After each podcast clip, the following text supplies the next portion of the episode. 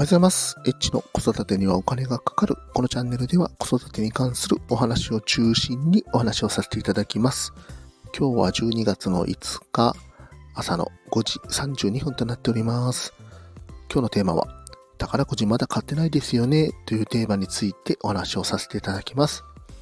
通勤の時にですね、電車の広告で宝くじの広告を見たのですけども、まあその宝くじの広告を見て、これは絶対買ってはいけないものだというふうに思いました。これはですね、どういうことかと言いますと、宝くじの広告パッと見るとですね、まあ、妻夫木聡とか、えー、吉岡里帆とかですね、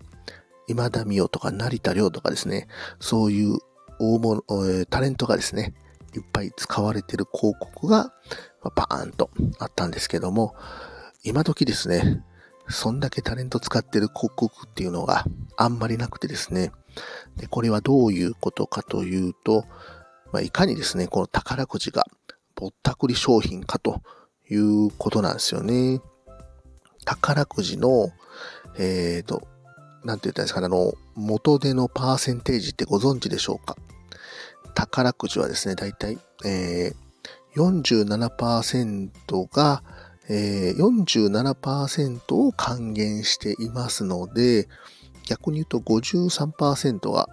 まあ、取り分という風になっております。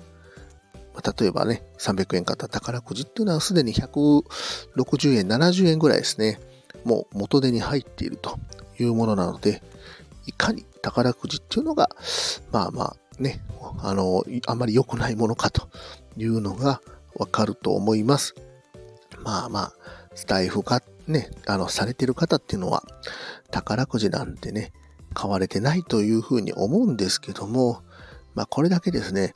タレントとか、あの、そういうのを使っている広告ってね、ほんと最近見なくなったので、逆になんかこう、ちょっとびっくりしたんですよね。え、こんだけタレント使ってる広告っていうのは、いかに広告を、まあ、なんて言ったんですかね、こう、自由にやるというか、言いなりにやってるというか、なんかこう電通の言いなりみたいな広告をね、あのなんか久しぶりに見たので、おそらくね、あの予算ガバガバな組織っていうのが、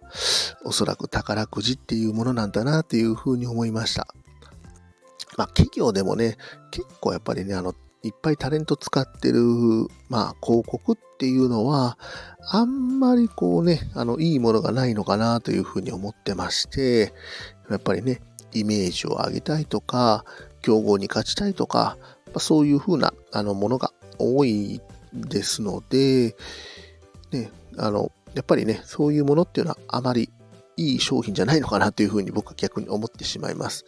まあ、よくあるのがね、あの、携帯電話キャリアとかも結構ね、広告を使ってますし、あと、飲料メーカーですね。まあ、これちょっとすいません。また批判になるんですけども、お酒とかドリンク系の広告ですよね。これもやっぱりタレントっていうのを使ってますので、やっぱりこうね、まあ、イメージを上げたいという商品になってるんじゃないかなと思います。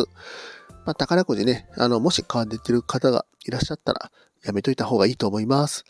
今日も最後まで聞いていただきましてありがとうございました。また、フォロー、いいね、コメント、レター、ぜひお待ちしております。H でした。さよなら。